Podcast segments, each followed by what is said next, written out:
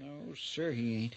And I purely hate to see him lose good money on a horse like that. Why, he paid $19 for that horse. No? Oh? Well, he'll make out if the stud can get him some colts. hmm Yes, sir, I guess.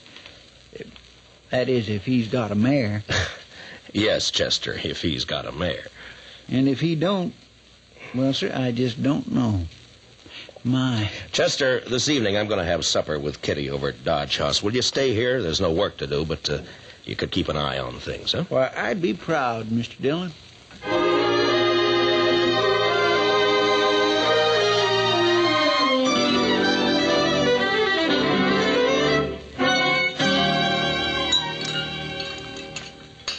More coffee, Kitty? Uh, no thanks, Matt. Yeah.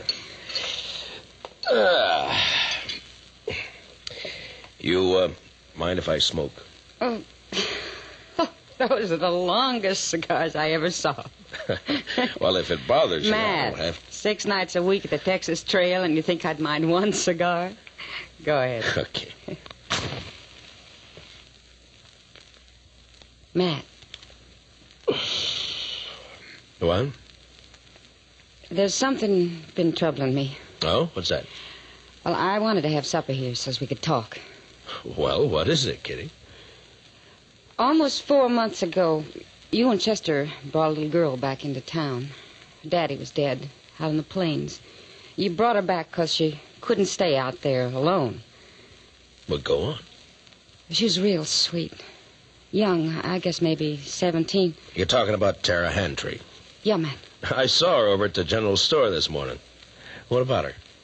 Well, she's hanging around the Texas Trail, Matt. I see her there all the time afternoons, evenings. Oh?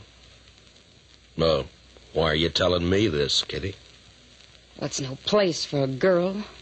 Not a young girl, not a girl like Tara. I don't have any say about how Kate runs the Texas Trail. If they don't want Tara in the place, Kate should keep her out. Well, Kate won't keep her out. Why should she?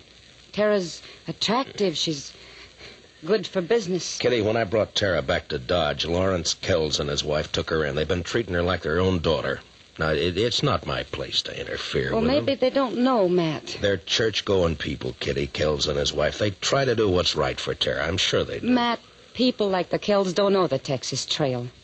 They don't know the saddle bums, the spoilers, the wild ones that hang out there. Even if they did, they wouldn't see too much wrong with the man Tara's taken up with. Well, who is it? Jack Grace. Jack Grace. Yeah. Tara's keeping company with him? She has been since I came to town a few weeks back. Oh, that little fool. Well, don't blame her too much, Matt. He cuts quite a figure. Long hair, buckskin shirt, Texas spurs. She's young, and his stories make for good listening. Yeah. Matt, I, I've talked with Grace, and there's something wrong with him. He's too cold, like he's dead inside. He can charm you with a, a smile, and he talks just fine, almost, almost like a gentleman.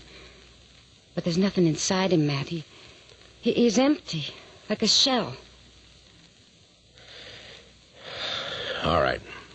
What do you want me to do, Kitty? Thank you, Matt. Talk to the Kells. All right. Tomorrow morning. I promise.